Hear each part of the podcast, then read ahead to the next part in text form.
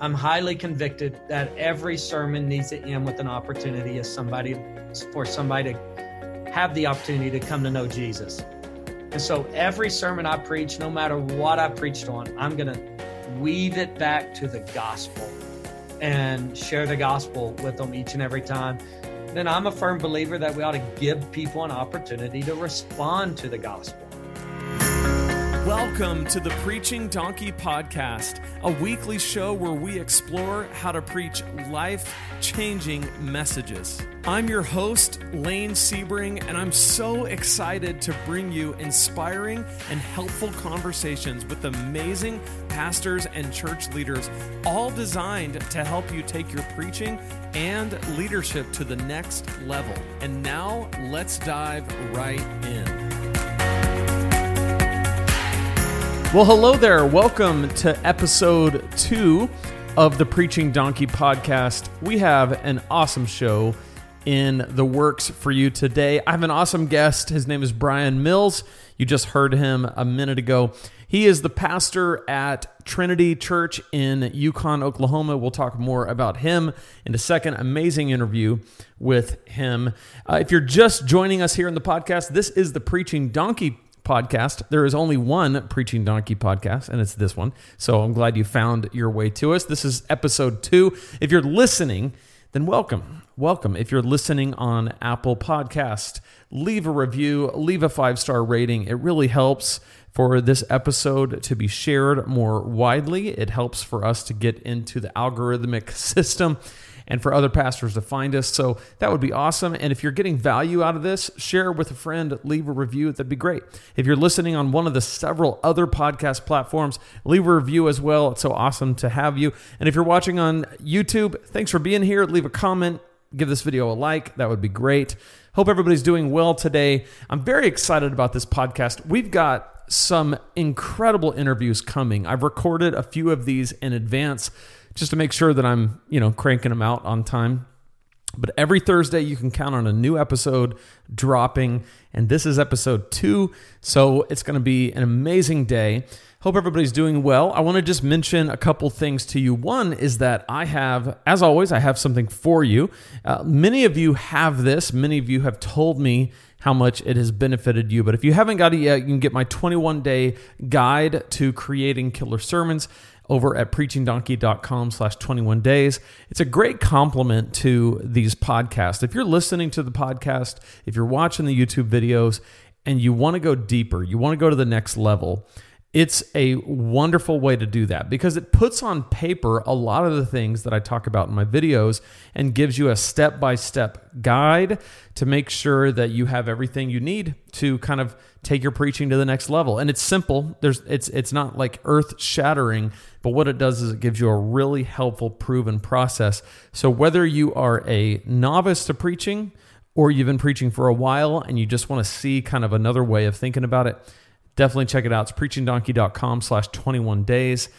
And that can be yours. I want to read something to you. This is a comment that came through on YouTube on a video that I put out called How to Keep People Engaged When You Preach. So it's a video that you can check out on the YouTube channel. It's just just about kind of the challenges that we face as preachers when it comes to keeping people on the the sermon, keeping people att- attentive, keeping their attention, keeping their interest. So it gave some challenges that we face, and then it gave some ways to engage people and make sure that from start to finish, they are staying on board with you. And I got this comment from Jake Soley. He said, Thank you for your regular content. Always an encouragement for my weekly sermon preparation. Love that. So glad to hear that, Jake that's actually why we do this. I mean, that's why we do Preaching Donkey, is because I know that week after week after week, you're sitting down to prepare a message, and every sermon is a new animal. Every sermon is a new opportunity to either do really well or mess it up, and it can be very stressful. So, the fact that these videos are finding you and you're finding these videos on a weekly basis and they're helping, that's awesome. He said this. He went on to say, keeping people engaged is one of the most important things for preachers. So many well thought out sermons go down the drain because the preacher's presentation is just boring. You can have the greatest content in the world, which the gospel is, by the way, but if your presentation isn't engaging people, well, if your presentation isn't engaging, people will tune you out and think about other stuff. Yes, absolutely. That's completely and totally correct. We can have, this is what I talk about in that video, and I've talked about it in my books as well, that you can have the most amazing content and by the way, everything begins with content. Content is king. If you don't have good content, if you haven't studied the text well, if you haven't prepared a great outline, which we're going to talk about in this interview, Brian Mills is going to go into how he thinks about outlining. It's really, really good. You're going to want to stick around for that. But if you don't have those pieces in place, then it doesn't matter how well you deliver it, people aren't going to benefit from it. But the same is true on the opposite. If you have incredible content and it's laced with gospel truth and it takes people on an amazing journey, but you don't know how to deliver it. You don't know how to keep people engaged. You haven't really thought through the dynamics of your audience and what keeps them interested. Then it could come across as dull and it could lead to disengagement from your listeners, which you don't want. So I appreciate that, Jake. Very glad to know that the videos are helping in the way that they are. That's why we do this. So thanks so much. And by the way, if if you are just kind of stumbling onto this podcast, welcome. Glad to have you. If you go to YouTube, you're going to find at, at the time of this recording about a hundred videos on preaching so definitely go check out that if you're just looking for content on how to prepare sermons, how to deliver sermons, how to lead better, how to preach better. It's all there. So can't wait to see uh, what comes from that. Well, I wanted to just mention one other thing that I saw. I always like to kind of bring in something that's that, that I find interesting in the church world, leadership wise, news wise. And there was this article on churchleaders.com, came out back in October, October 29th, a couple weeks ago. And it says the blessing of a low tech church in a high tech pandemic. Pastoral, and this is written by Karl Vaters. And I, I like the perspective that he brings on this because so much of what we've done over this, the, this pandemic in all of our churches has been live streaming, uh, getting people together on Zoom, all these kind of things that are are very great and very good, and all of us should be doing those things. But they're all high tech solutions. So he just brings out a set of low tech solutions because he asked the question what would it look like had this pandemic happened 20 years ago? How would we have handled it? And he you can read the article, you can find it at churchleaders.com if you just look up the blessings of a low tech church and a high tech pandemic. But I just want to quickly list some of the things that he says. The phone call is one of them. Just picking up the phone and calling people. This is something we did at my church where we had our team, we split everything up and we we just called people a couple 2 or 3 weeks into this. Good old fashioned pick up the phone, dial a number, voice on the other side. And a lot of times people don't answer because people are uncomfortable with a phone call. But when you do get through to someone and they answer and they realize that you took the time as the pastor or as one of the pastors or as a staff member at the church to actually call them and say, hey, how's everything going? How, how's your family? How are you getting through this? Do you need anything? It can be huge.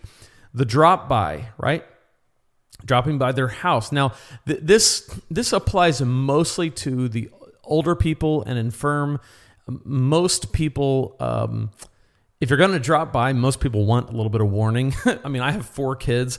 I do not want somebody just dropping by because the house is probably not clean most of the time, at least not like show ready for people to walk in the door. So we need about 15 minutes to pick up the toys, shut some doors, and, and let you in. So dropping by is not really going to go well at my house, but for older people, that generation, they, they do like it. And especially if you just kind of give a quick call, say, hey, can I come by?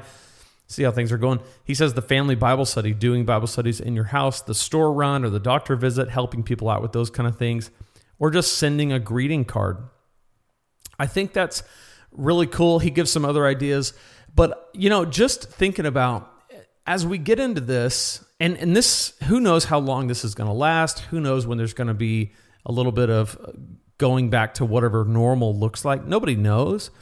But in the meantime, what we can do is we can continually think about, in addition to all of the things that we do as churches to minister to people in a high tech way, let's not forget what it looks like to minister to people in a quote unquote low tech way, but a high touch, highly personal way.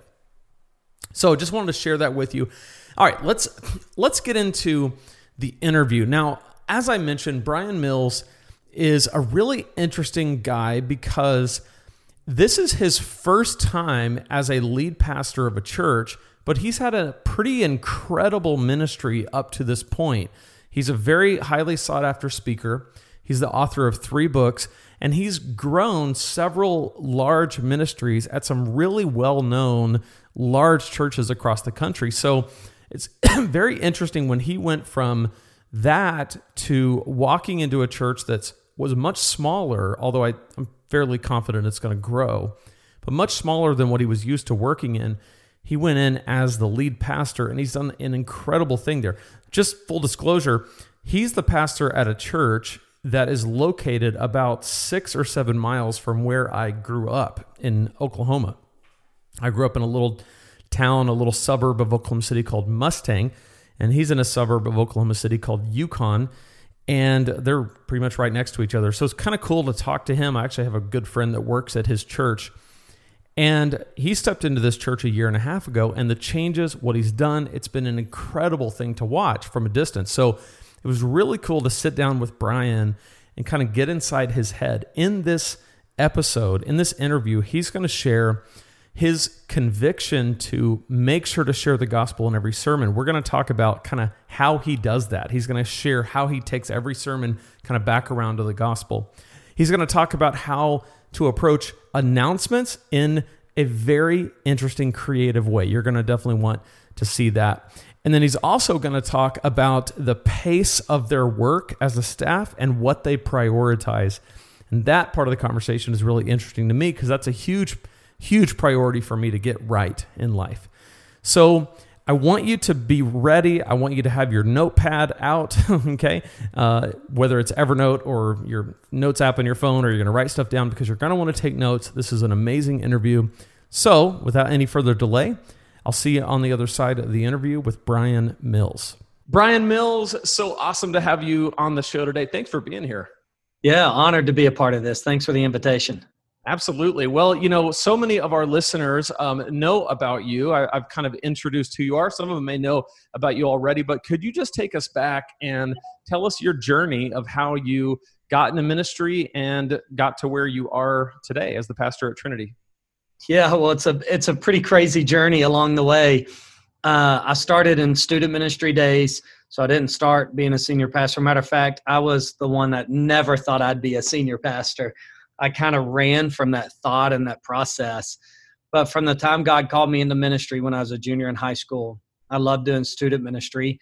The difference about me was I, I never, I grew up in just a pretty basic, good old Baptist church, like the old school Baptist. And I never knew of anything much larger than that. And, and so along the way, I, I, got opportunities to step into some pretty large churches and to begin to be associate uh, youth pastor. And I was started out as an intern, and then at uh, First Baptist Springdale is what it was called back in the day. It's now called Cross Church in Northwest Arkansas.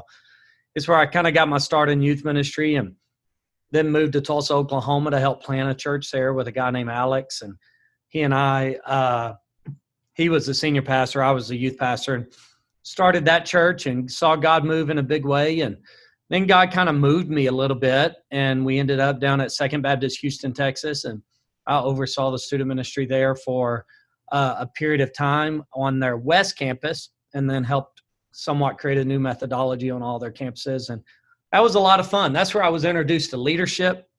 That's where I was introduced to uh, some really big vision kind of ministry. And it was quite the experience. And through the midst of that journey, God did something a little bit crazy and somewhat risky for me. And we stepped out of that student ministry, went led a student ministry in Nashville, Tennessee, uh, on the north side, a place called Long Hollow Baptist Church. had a lot of fun with it, man. It was it was a youth ministry at the time, running about 600 uh, kids, so it was a big old youth ministry. And then uh, then we watched it grow to a little over 1,200 teenagers, and literally seeing three to 400 teenagers saved. Man, I, I, almost every year we we're seeing three to 400 teenagers baptized. And it was just one of those, you got to be a part of it, right? Like, it's like I pull back now and think, wow, like the Lord allowed me to be a part of this really cool movement. Um, and it was so much more than than my leadership or that God placed us there, but uh, what God was doing there was so extraordinary and so unique. And so I really started learning a lot of church there. That's where I started learning uh, how to pastor a church in a big, big way. Uh, one of my hero pastors was a pastor there, a guy named David Landrith, and Pastor David was an amazing man and taught me a lot about pastoring a church. And and so kind of through the journey, he he had a real rare form of cancer and ended up passing away. And through that journey, we just felt like God told us to go pastor a church. And so we a guy named by the name of Ronnie Floyd, Dr. Floyd, called me and said, Hey, why don't you come back to Cross Church and why don't you be here and let me help equip and develop you so you can go be a senior pastor? So we went back with him for the past four years and I was a college pastor there, so I've done youth ministry, I've done college ministry, and uh, I also served on his teaching team and his leadership team, and and through that journey, man, God put on our heart this crazy adventure on the west side of Oklahoma City, a place we never thought we'd move to because all I knew about Oklahoma City was tornadoes came to it 24 7. And I, I didn't want to be taken out by a tornado, man. And so but that's where the Lord led us and to a smaller church on the west side. A little over a year, about a year and five months ago, we came and had uh, a couple hundred people in the church at the time. And man, God is just God's moved in a unique way, and uh, we're really humbled to be a part of what God's doing. So long journey along that way. I've done a bunch of speaking and writing books and those kind of things, which for a good old redneck from Arkansas, you know, we all know it's a miracle. And so, pretty fun journey, man. We're really grateful that the Lord has allowed me to get to the point I'm at today and to lead and pastor the church I'm pastoring today is extraordinary and can't wait to see what God does in the future of it. Wow, that's awesome. That that's that's really uh, an amazing journey when I think about you know you've you've had the opportunity to work in some pretty amazing churches i mean yeah. second baptist long hollow um, these are these are large churches and but it's interesting that you talked about the mentor having the most impact um, yeah. pastor david uh, so can you talk about what are some of the things that he did with you and then ronnie at cross church you said he kind of mentored you as well what are some things that they did for you that maybe pastors could do for the people in their lives that are aspiring? That's a great question. Um, I'll, I'll, walk through three big ones in my life. So, who I would call my pastor, my senior pastor for me today, is Ronnie Floyd. Uh, pastor Floyd believed in me when nobody cared, knew who I was. I mean, I was cleaning toilets as an intern, right? And he really began to develop me. Uh, he taught me the significance of growing and and learning to be a leader. Uh, the power of reading. Uh, he taught me the power of my personal time with the Lord. And I think if any pastor could invest in someone, teaching them the importance of their personal time with God each and every day. And Ronnie Floyd's one of the most, if not the most disciplined man I've ever been around. So he really taught me that discipline. Ed Young Sr uh, really invested into me in the idea of visionary leadership. I've just never seen a guy more of a visionary leader than Dr. Ed Young Sr. I mean, he's just he when he walks in a room, it, it's wow. You just pause and start writing. uh, just a phenomenal man of God. And then I, I went and worked for David Landrith, who he would say was just an old country preacher, right? Um, that happened to grow a church to eight to nine thousand, and uh, David taught me the value of humble pastoral leadership. Mm. And David uh, taught me the importance of parking in the very back of the parking lot. Don't park in the front. Don't accept no pastor parking. You park further than anybody else is going to park because you want to leave space for all your people. And that's where leaders need to be. And they need to be parking in the back. Um, Yeah. And so to today, I challenge my staff today. We got a gravel parking lot at our church. I'm like, y'all park in it. We're not going to take one spot for somebody that might need to come to church. And we don't want somebody to drive off our property because a parking spot was taken by one of our pastors. And David taught me those things. David taught me the power of standing in the lobby um, and loving on people in the lobby. I remember one time he said, Brian, anytime there's a challenge in the church, and you know, not that churches have challenges, right? Not that churches have complainers. Nope. But if somebody listening actually has one, you know, I know it'd be rare in every church, but if you actually have one and there's a somewhat of a disagreement in the midst of the church, David would say this stand in the lobby this Sunday. Make yourself very, very present because a leader that stands in the middle of the fire is going to get an opportunity to lead people through the fire.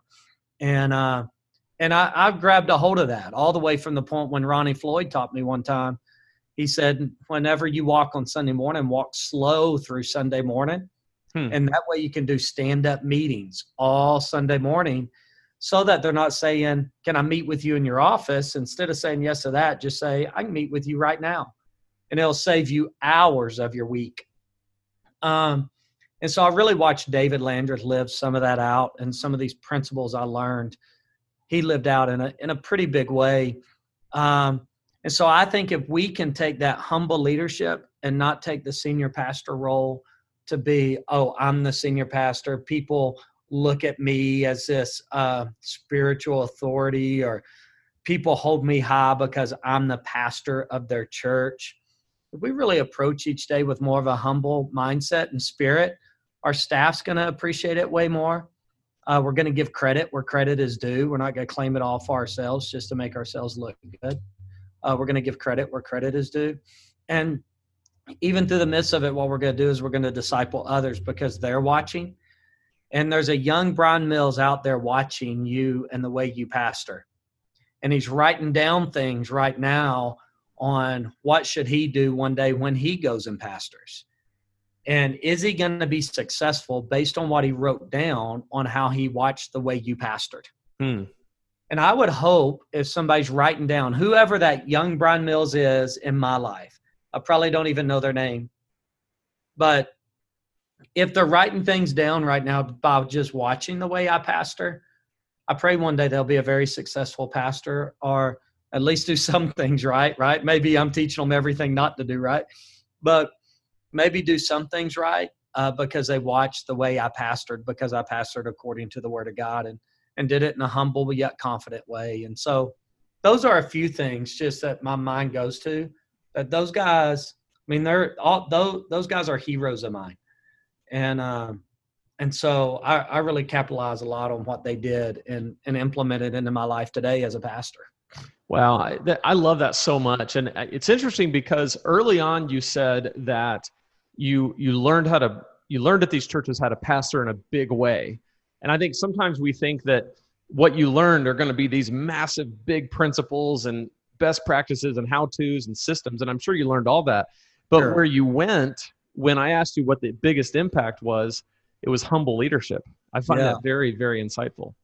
Well, all three of those guys were, I mean, they're they're confident leaders, right? All three of them are very confident leaders, but they're all really humble. Um, I remember my uh, Pastor Ronnie Floyd, who's now the uh, president of the Southern Baptist Convention, the CEO of the Southern Baptist Convention, whatever you want to call that area, right? Um, he's in charge of all of that. And when he left uh, Cross Church after 30 years, I, I got the privilege to be in the room uh, with a group of just a couple hundred people. It was his last kind of meeting with a group of people saying bye to, and they were the people closest to Pastor Floyd. And and during that time, he just on the fly, in the moment, randomly said, "I, I want to do something that." You know, I, I, this is just going to take a moment, but if y'all, I need this moment with with you. And he went table to table and he touched each couple and he said a blessing over each couple, talked about how he met each couple, and talked about what each couple meant to him. I'm talking there's a couple hundred people in the room. I was terrified he would forget a name, right? I'm like trying to help my pastor out, like, hey, whispering names. And and but he he loves people and he loved a pastor people. And uh, he just kept the perspective right. Uh, David Landrith, uh, Ed Young Senior's perspective was just perspective was always heaven. It wasn't on themselves. And it wasn't on their success, and it wasn't on some fame they gained from being a, a senior pastor of a really large church. That they, they just kept their eyes on Jesus.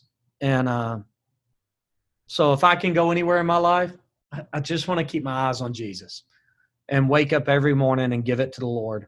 Uh, which is what Ronnie taught me, Pastor Floyd taught me from the very beginning. Wake up every morning, give it to God and then you're going to live a lot more like God because you spent time with God that morning. So, so yeah, it's a you know that's that's a big part of. Now I can talk systems and all that stuff too. I mean, I can, Sure, I can talk yeah. process and procedure and systems, but man, what a boring conversation. And what good are systems without the anointing of the Holy Spirit? Sure. What good are systems without the anointing of God? And you don't get the anointing of God by just showing up, creating a good system. Um, yeah, I, yeah, and I think I think a lot of churches see a system uh, try to repeat it, and they have it absent the the type of leadership you're talking about. Yeah. The system fails, and they feel like, well, it didn't work. And really, what didn't work is they weren't following the Holy Spirit. They don't yeah. have the exact same personality and makeup. The church is different. So yeah, I think that's I think that's amazing. I want to I want to move to preaching because obviously a large part of what you do is is you're the primary preaching pastor at your church as the senior pastor. And I know you do a lot of speaking as well. So you have a lot of experience preaching and teaching. So what is your process? And, you know, when it comes to outlining, prep, what are some things that you've discovered over the years that make it more streamlined, effective, that would help our listeners? Yeah, so a few things I do the beginning. Uh, let me just say one more time. Uh, I mean, every day I spend it with the Lord. My my first hour of my day I give to the Lord. Uh, that leads into my that's not my sermon prep but it leads into my sermon prep because i'm spiritually prepared another thing i do long before i write a sermon is i get to know the people that i'm preaching the sermon to so i don't just write a great sermon but i, I write a sermon based on the people i know hmm. and so i get out of my office as much as i'm in my office and i consider that sermon prep uh, sermon prep for me are the lunches i have with our people when i'm walking in i uh, uh, for instance, this past week, I went into the fire department and took them Chick Fil A. Right, uh, just to you get to know people. I see inside the fire department, see what the people are like in there, and connect. And I don't have to stay but half a second and just love on people. Well, it lets me know my community. It lets me know the workforce in my community. Well, that's the audience I'm preaching to. And if I don't know my audience, then I'm not going to be an effective communicator because I might communicate uh, in a different direction than where than the direction they're living. And uh, John Maxwell always said he used to walk to a stage and he would stand on that stage and picture the stage and picture the people and talk to people around before he ever before he ever delivered his leadership talk because he wanted to know who he was speaking to. So I try to implement that in my life. Uh, and then third, I would say I obviously always start with the Bible. I don't start with a sermon topic. I don't start with uh, an idea. I start with the Word of God and where the Lord wants me to take me through Scripture. Uh, I love preaching through books of the Bible, characters of the Bible. Uh, I love doing, uh, I call them collections or series, whichever way you want to look at it. Um, I, I love preaching through a period of time, me personally. It lets me streamline and build on. It's like a good Netflix episode, hopefully and uh, so that even if you miss an episode, you can catch up real quick. But we're we're we're building onto something. Me personally, I really love to do that, and I love to do it just systematically through the Word of God and just going through Scripture. Um, and so that's really fun for me. But I always start with the Bible, and I build my outline through the text. I don't try to make uh, my theme fit the text. Um, I, I live in the text, and whatever the text says is what I'm going to preach. And I'm just going to unpack it for that day. Uh, I'm not against topical preaching where you have lots of different texts along the way. So I'm not one of these that are like, well, if you don't do it this way, you're you're wrong. I, that's just not me. And you can criticize me for it, but that that's not me. Um, but I do always live in the Word, and then from that I create an outline. And so my outline is going to look like I'll see the introduction. Um, and, and even in the midst of the introduction, I love to preach the announcements. Uh, we don't give announcements at our church, we preach announcements at our church. And there will be times the band to be behind me, and we'll just get lost in the announcements for a moment. I'll start a shouting and having a good time. And it's because God can use, hopefully, you're not just making announcements to make announcements. They, they have a purpose and a vision. And that a vision is going to align with the vision God's given the church, which should align with where you're preaching. And uh, and so I, I start with uh, almost every sermon in, in the pulpit every Sunday morning with the opening. I start with announcements and I'll preach announcements, which will lead into the opening of the sermon, which always starts with the text. I, am not personally one that does a huge opening illustrations uh, full of stories to build up to the anticipation of the text. I kind of jump right in it. Uh, and, and let me be honest here up front. I jump right in it partly because we don't have time. Uh, when you start doing multiple service and things, you, you don't have time just to spend so much time on the front porch. It's what I call it. That little front porch piece of your sermon. I'm ready to get into. I'm ready to get at the dinner table, right? I mean, let's start eating this stuff um, and having some fun doing it. And so I'll take my outline through Scripture, and then I always end with the conclusion. The conclusion to me is always the gospel. So for me personally, I'm highly convicted that every sermon needs to end with an opportunity as somebody for somebody to have the opportunity to come to know Jesus. And so every sermon I preach, no matter what I preached on, I'm going to weave it back to the gospel and share the gospel with them each and every time. Then I'm a firm believer that we ought to give people an opportunity to respond to the gospel. And so I do that with every sermon uh, while plugging in illustrations or I might throw in a visual, you know, like the other day I was preaching and I was talking about you just gotta you gotta keep you gotta keep working at it. Don't let the opposition in front of you. I think I was talking about Elijah. Don't let the opposition in front of you slow you down. And and when you hit tough walls, you got to keep going. And you hit another tough wall in life, you got to keep going. So I brought out these post hole diggers, and I filled this bucket full of dirt, and then I put rock halfway down, and then dirt on top. And I started saying, sometimes you dig, but then you hit rock. Well, when you hit rock, do you throw down the post hole diggers? Or do hmm. you keep digging? And sometimes you hit more rock and you get mad because you're hitting rock. And I was I was just digging, digging, digging, and you just hear the grinding of the rock. And uh, the point is, the point of the sermon was sometimes you just got to keep digging. Don't let the enemy be the rocks in your life creep in and say, You hit rock, quit. You hit rock, give up. You hit a depressed moment, give up you you used to be an alcoholic you ought to quit. You you've already had a divorce. You're not worth nothing. You you know we could go we could we could go on that for days. But maybe you need to keep on digging. So i, I throw illustrations into that all through my sermons along the way uh, all ending up with the gospel. And so uh, so those are kind of the my main things when i look at a sermon. I, I my personal time with the lord. I look at the people i'm preaching to I stick with the word of God. I don't make the word of God say what I want it to say. I just say what it says. I think that's a biblical thing to do. I create a solid outline that's going to fit the audience and fit the sermon series. And I add creative illustrations in the midst of those, sometimes visuals, always some type of illustration, and it all leads to the gospel. My sermons are that simple, man. That's that's kind of the format I stick with. I love it. I love it. There's so much there. Um, the thing that uh, is that that I I love about what you said is you mentioned well first of all i'm very interested in preaching announcements because yeah. announcements are an abysmal mess at most churches and yeah. so so i know i know that preaching announcements is an answer to that problem so can you kind of unpack how you got this kind of practice of preaching announcements what's the difference between preaching announcements and giving announcements and uh, you know we'll we'll go from there because that, that's very interesting. Yeah. So just the other day, our student ministry was doing a dodgeball event, and I wanted to talk about it on Sunday morning. Well, so I'm telling our church, hey, church, we need to you need to know, you need to mark your calendars if you got a teenager that this Sunday or this next Wednesday is a dodgeball event. But let me help you understand what we're doing at dodgeball. Dodgeball is not a time just for kids to come and throw balls at each other's head. Although that's pretty awesome, right? Like, why not do that? But at this dodgeball event, we're challenging our students that 50% of the kids on your team should be unchurched, that are de-churched. They should be kids that can give their life to Jesus. This event is about the gospel. Now, church, that's the way we ought to live our life. We ought to go every day living our life on mission for the gospel, giving ourselves the opportunity to surround ourselves with people that need to know Jesus, getting them to an environment where we personally share the gospel with them or they're going to hear the gospel.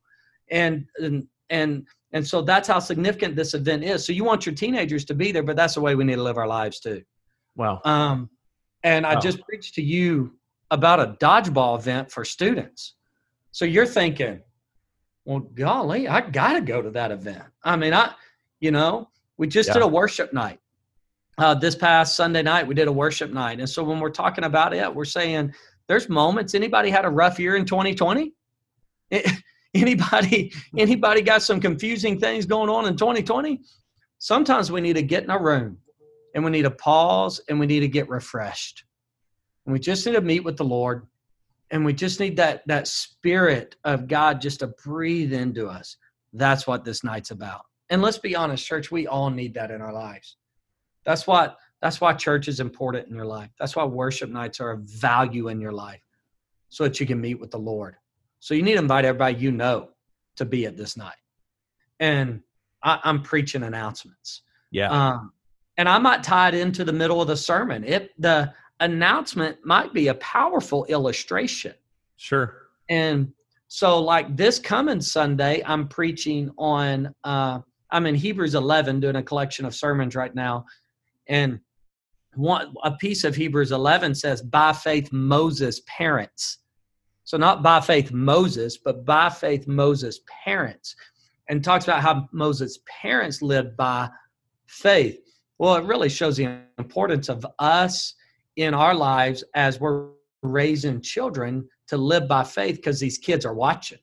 And well, that's why we uh, give you the opportunity in our kids ministry, not in our preschool. We watch them every hour you're here. But if you come an hour and serve an hour, well, in the midst of that time, uh, we want you to take your your either first through fifth grader. We want you to take them to our kids ministry for one hour, but then we want you the next hour when you come to church to bring those kids with you to church. Why? Why should you be bringing your kids to church and taking your kids to small group? Because they need to see your faith lived out. So don't just ditch your kids and leave them in kids ministry the whole time. Bring them into church with you and let them experience, let them see you lift your hands in worship. Let them, well, that's an announcement we're making this Sunday. Sure. But I'm tying it in as a sermon illustration because it fits what we're doing. Wow. So I don't know if that makes sense. No, it, it does. I love it because it's dynamic, it's versatile. It's not just the kind of formulaic, here's the five announcements or the three or the, mo- the one important one. And yeah. it's just dodgeball tournament. Everybody tunes it out because they don't they don't have a they don't have a teenager. They don't care. Uh, but if if you bring in the vision, because like with the dodgeball example, the information got across, but the information is really secondary to the the That's mini right. sermon that you gave, yep. right? That's right. And then I would imagine if it's at the top of the sermon, you're gonna tr- you're gonna segue easily from that to the sermon itself, right? Yeah. Yeah, it all makes it it all makes an easy transition. Uh, and sometimes a transition is just let's celebrate church. I mean, this yeah. is what we get the opportunity to do for our community. And by the way, you can tie that into your giving too for all the pastors listening. Sure. It's great giving talks. You know, that's why you give here. You give because lives are being changed. You give because you're seeing people baptized. You give because we're investing in kids. You give because people are being discipled. You, that's why you give here. So today, be faithful in your giving. You know, yeah. an announcement is great to preach during the giving talk. Yeah, you know, I, am very interested. Before we move past announcements, I, I have to ask because I, I know this probably is a tension that you had to you've had to manage. Every church I've ever been in, um, and I think it's probably going to be more pronounced in your church because of how well you do announcements. But every church I've ever been in, there is like a mad, dogged fight to get your announcement said from the pulpit by the pastor, and it's like every ministry is just fighting for that. So, how do you manage people who've got, you know, because you've got a large church, there's a lot going on. How do you manage people who are like, well, I want him to, you know, I want him to say about my thing in kids ministry, or somebody's like, I want him to say my thing in you know adult small groups or whatever. How do you how do you determine what gets we kind of agree with it as a team. Uh, we're a real close staff, and I will run by the staff. Here's what I'm saying. Should I say something else? And when you bring the whole team together and let the whole team dream that piece together, or at least have input in it, It's good. there's often one of the team members to say, "Hey, you can take mine out here because it's not for three weeks, and put that one in since it's one week away." And well, that makes it easy because we got such a great staff that collaborates together. Uh, a big statement for us here is "Together we." It's part of our vision, and we're really that way as a staff. And so it's not the Brian Mills deal or the wow Brian Mills wanted in the announcements. It's really what the team and I together thought would be the most strategic for the senior pastor to say. Yeah. Uh, It's good. and we really trust, I, I really trust our team, but we trust each other uh, in that conversation. So on Sunday morning, we might delete one and add one. Uh, I bring it up with the staff, and and that's how we look at it. That's excellent. I, I love that. You know, I've I've heard before, and I'm sure this is a cliche, so you may have heard it, but you can't have buy-in without weigh-in. And I think Yeah. sometimes when the team's able to weigh in and they've said their piece, or we all agree on it, and you've demonstrated that you trust them, then uh, whether it's announcements or any number of things, right? I mean, it could be a hundred different things that people have to agree on, or just be fine with and realize that I, I can't make this call, but I'm going to go with it. I think that's really good. So, I, so this is really great. So you've you've got this this whole system that begins with your time with the Lord, your time with the people, outlining, preparing the sermon within the text, illustrations throughout, always landing on the gospel. Let me ask you this: Is it ever difficult to like let's say you're you're preaching on something that isn't a gospel centric message right it, it that you have to kind of force the issue for lack of a better way of putting it um, i would imagine over time you've trained yourself how to do this do you have any insights for those listening who may who maybe don't do that right now but kind of feel a conviction like they should how could they go to that place where they're always ending or at least weave, wave, uh, weaving into their message uh, the gospel I think it's all about the format of the sermon. Um, and if you're following the text, the text is always going to lead towards the gospel. I mean, right? I mean, from Genesis to Revelation, it leads to the gospel.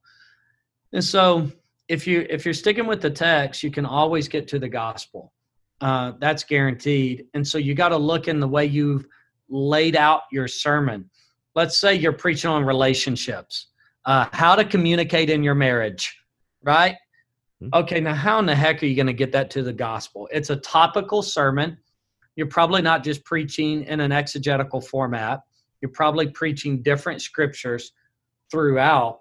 But if you're to, in, in the midst of your marriage, and you want to have effective communication and you give these effective communication steps, you got to do this, you got to do this, you got to do this. But the most important thing for your marriage is what? Is a relationship with Jesus.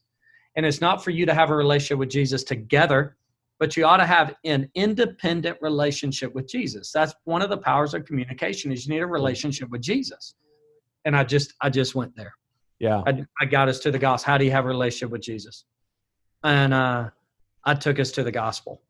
And so now I have, you're right, I've trained myself mentally to go there.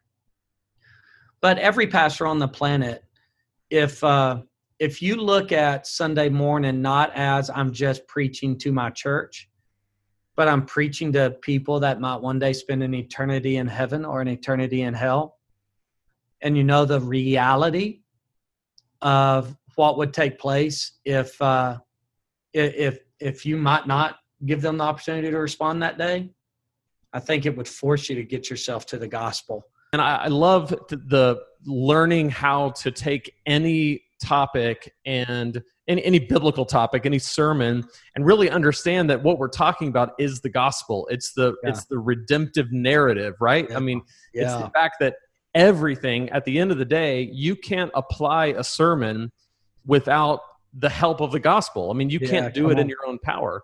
So I, I love that. Do you do you do a direct call to action at the end like raise a hand come forward? What does that look like? Yeah, we do a direct call. We give you, you can text in, you can uh, fill out a card, you can come talk to a pastor. As I travel and speak, I kind of just fit the environment. Maybe it's come forward, maybe it's go back. Every invitation could look really a lot different and depends on the environment. We just always give them a chance to respond. I, I don't want them just to raise a hand and nobody talk to them. Yeah. Uh, so I want to I want to reach people, but I also want to disciple people real well. And Sure. so it's important that we figure out a way to get them to respond, so we can disciple them in their faith. That's awesome. That's great. I, I I love that. I think I think that could really benefit those listening who may want to make that shift, uh, and it's a compelling argument to make that shift. So, in your ministry, leadership, preaching, what is a challenge that you've been able to face and overcome, and what can we learn from it? So I think one of the greatest challenges along the way, I call myself the freshman pastor because I'm I'm only a year and five months into this pastor and being a senior pastor. And in the midst of this journey, I've really learned that man, uh, controlling your time is so important because one, every staff member wants your time. hmm They got a dream, they got a vision, and it's really good. And it could change your church and it could make everything way better. And and so they want to talk about it and they want to have a discussion about it and and they want to launch that. And then the next guy comes in and then a church member wants to talk to you and then somebody has a, a problem and they want, you know, there's just everybody wants your time. And so I learned early on, and I really learned this from some of my mentors, but I learned early on that I had to really calendar out my life. And so for me, sermon prep happens in the morning. Uh, my Mondays is a business day. I de- just declared Monday business day. And uh, that's when we do staff meeting. That's when I look at the budget. That's when we figure out how much was given from Sunday. That's how I look at the numbers. I mean, it's all business. From Tuesday morning, Wednesday morning, Thursday morning until noon is almost 100% of my time is given towards study. And then sometimes in the afternoons is given towards study. But almost all those mornings are given towards study. And then all those days at lunch are given to different people, new church people, uh, people joining our church. So I try to have lunch with different people every single day. And I, I don't want all my receipts to have the same name on them, right? uh, if I, you're looking at my receipts, it shouldn't say every week you got the same people on the receipt. You're not getting to know your community. Uh, but then I got things I do in the community as well. Uh, these different events I go to and, and things I'm a part of in a big way. I'm I'm huge on uh, how we'd say it in Arkansas, like the good old redneck. Well, you guys in East Tennessee would probably understand this well. But if you ain't amongst them, you ain't reaching them, right? That's just a good redneck version to say Right. if you don't get out of your office and you get to know people, then people aren't going to get to know you and they're probably not going to come to your church. So if you ain't amongst them, you ain't reaching them, right? That's just Yeah. good old redneck version. But but I live by that principle. And so I put that that in my schedule and then I'm pretty militant to it. Um, that's how I can run so fast, which people would, you know, the myth about Brian Mills and his team is they run stupid hard. They're all going to burn out in the next few months. You know, that's what everybody says about us. But quite honestly, if you were on staff here, you'd be like, you are just you're organized, and they know my me nor any of my team ever miss any time with our kids, any time with our families. We push each other to our families. We push each other to our kids. And so we don't give up we don't give up that time because we're so structured with our time. And so that's been a challenge, but a challenge accepted and uh, a challenge that we're, we're going to defeat and we're by basically organizing our life in a very strategic way using the calendar app changes everything right using Yeah. a to-do list fixes everything i mean it's just it's uh, who was that franklin covey back in the day with the franklin covey day planners Mhm. we just still live by that just digitally today Yeah, you know that you're. It's so wise to manage your time and your calendar well because, for one thing, I mean, as you know, time is the one thing you cannot reproduce. You can make more Mhm. money, you cannot make more time. And I, you know, I love the Andy Stanley quote when it comes to family. He says, "Don't give up something that's unique to you for something someone else will do." That's right. Someone else is eventually going to be the pastor at Trinity, but no one That's else right. can be your kids' dads. Yeah, that's Um, right. And so, you know, I- I have to remember that. I think everybody listening has that tension because all of us want to be top performers. We we want to show people that we're bringing it, that we're not wasting the church's funds. You know, like we're we're bringing it. But at the same time, yeah, I mean, we we have to manage that time well, so we do have time for our families for sure. and your staffs can look out with, for each other. Um, you know, there might be a time I have to say to a staff member, you, you ought to go to that. Or don't give that up with your wife or with your kids to do this. Take that time off. And our staff will do that with me. I mean, you need to you need to go. We'll we'll take that for you so you can go with your kids. You got to look out for each other. That's why Yeah. you got to build a team you want to do life with, because you'll look out for each other when you enjoyed working with each other. Well, and I, and I think as the senior pastor, with you setting that culture, it makes it possible. I think Mhm. the, the difficulty is when the, the lead pastor doesn't have that philosophy, or it leads from a place of insecurity where there's there's a lot of fear where they don't want anyone to think that we're not pushing 70 hours a week. Uh, Yeah. Can be very difficult for the rest of the people on staff, and so I think it's great that you have that philosophy of we're going to work really hard, and we're going to really push, and we got a big vision, but we're going to be balanced at the same time. Yeah. Yeah, there's a lot of truth in that. That's who we are. I love that. Well, Brian, this has been awesome. Uh, I, I've really enjoyed this. I think it's going to really benefit those who are listening. Um, for those listening who want to get in touch with you, we uh, you're at Brian Mills 247. I'm guessing on all of the socials. Anything social, Brian Mills two four seven. Cool. And uh, man, I, I know that people are going to want to check out your sermons and look into what you have. And I really appreciate the time. Is there anything else you'd like to add before we are done today? No, man, you can follow our church at Trinity Church OK. Just it's trinitychurchok.com or at Trinity Church OK on any social as well. And that's where all of our sermons are and everything is. Great. Great. Brian Mills, thanks so much for being on today. Thanks for the opportunity. Really grateful. So there you have it. There's the interview with Brian Mills. Lots of awesome insights in that interview that I know you're going to think about and ponder for a long time, and so will I. A couple things I want to mention. One, I love the approach of announcements because what I've seen is that you can either throw the announcements kind of as a throwaway at the beginning of the sermon, or somebody gets up and does them and nobody listens. But the the the approach he's taken is to just fully lean into them and treat them like they're part of the sermon and like he says preach the announcements which I love. I love the vision behind that and I love how it communicates that what we do, everything we do has purpose that goes well beyond just an event. I love that. I also think there's so much to be said about sharing the gospel in every message. One of my favorite books on preaching is called Christ Centered Preaching.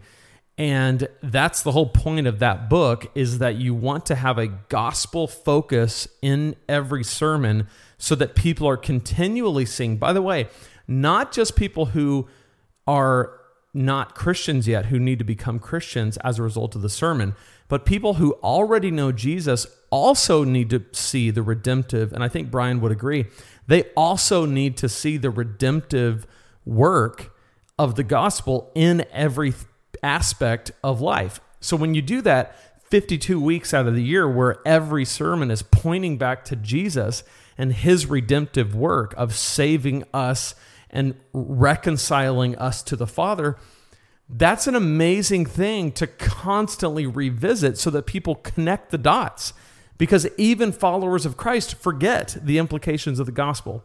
So I think that's a huge, huge thing that we can learn from as preachers is to always look for ways and always just be intentional. Like Brian says, he never misses on that and he gives people an opportunity to respond. So I was encouraged by that. I hope you were. Let me know in the comments if you're watching on YouTube. What did you think about the interview? What was your favorite part that Brian shared? Definitely let me know in the comments. If you're watching on, if you're listening on one of the podcast players, you can email me, lane at preachingdonkey.com. I'd love for you uh, to do that. I'd love to chat with you about the episode there. Definitely check out Trinity Church and Brian's sermons there. And that's a wrap for this episode. As always, can't wait to see you in the next one. And remember that God can speak through a donkey, He can speak through you, and He can speak through me. We'll see you next time here at the Preaching Donkey Podcast.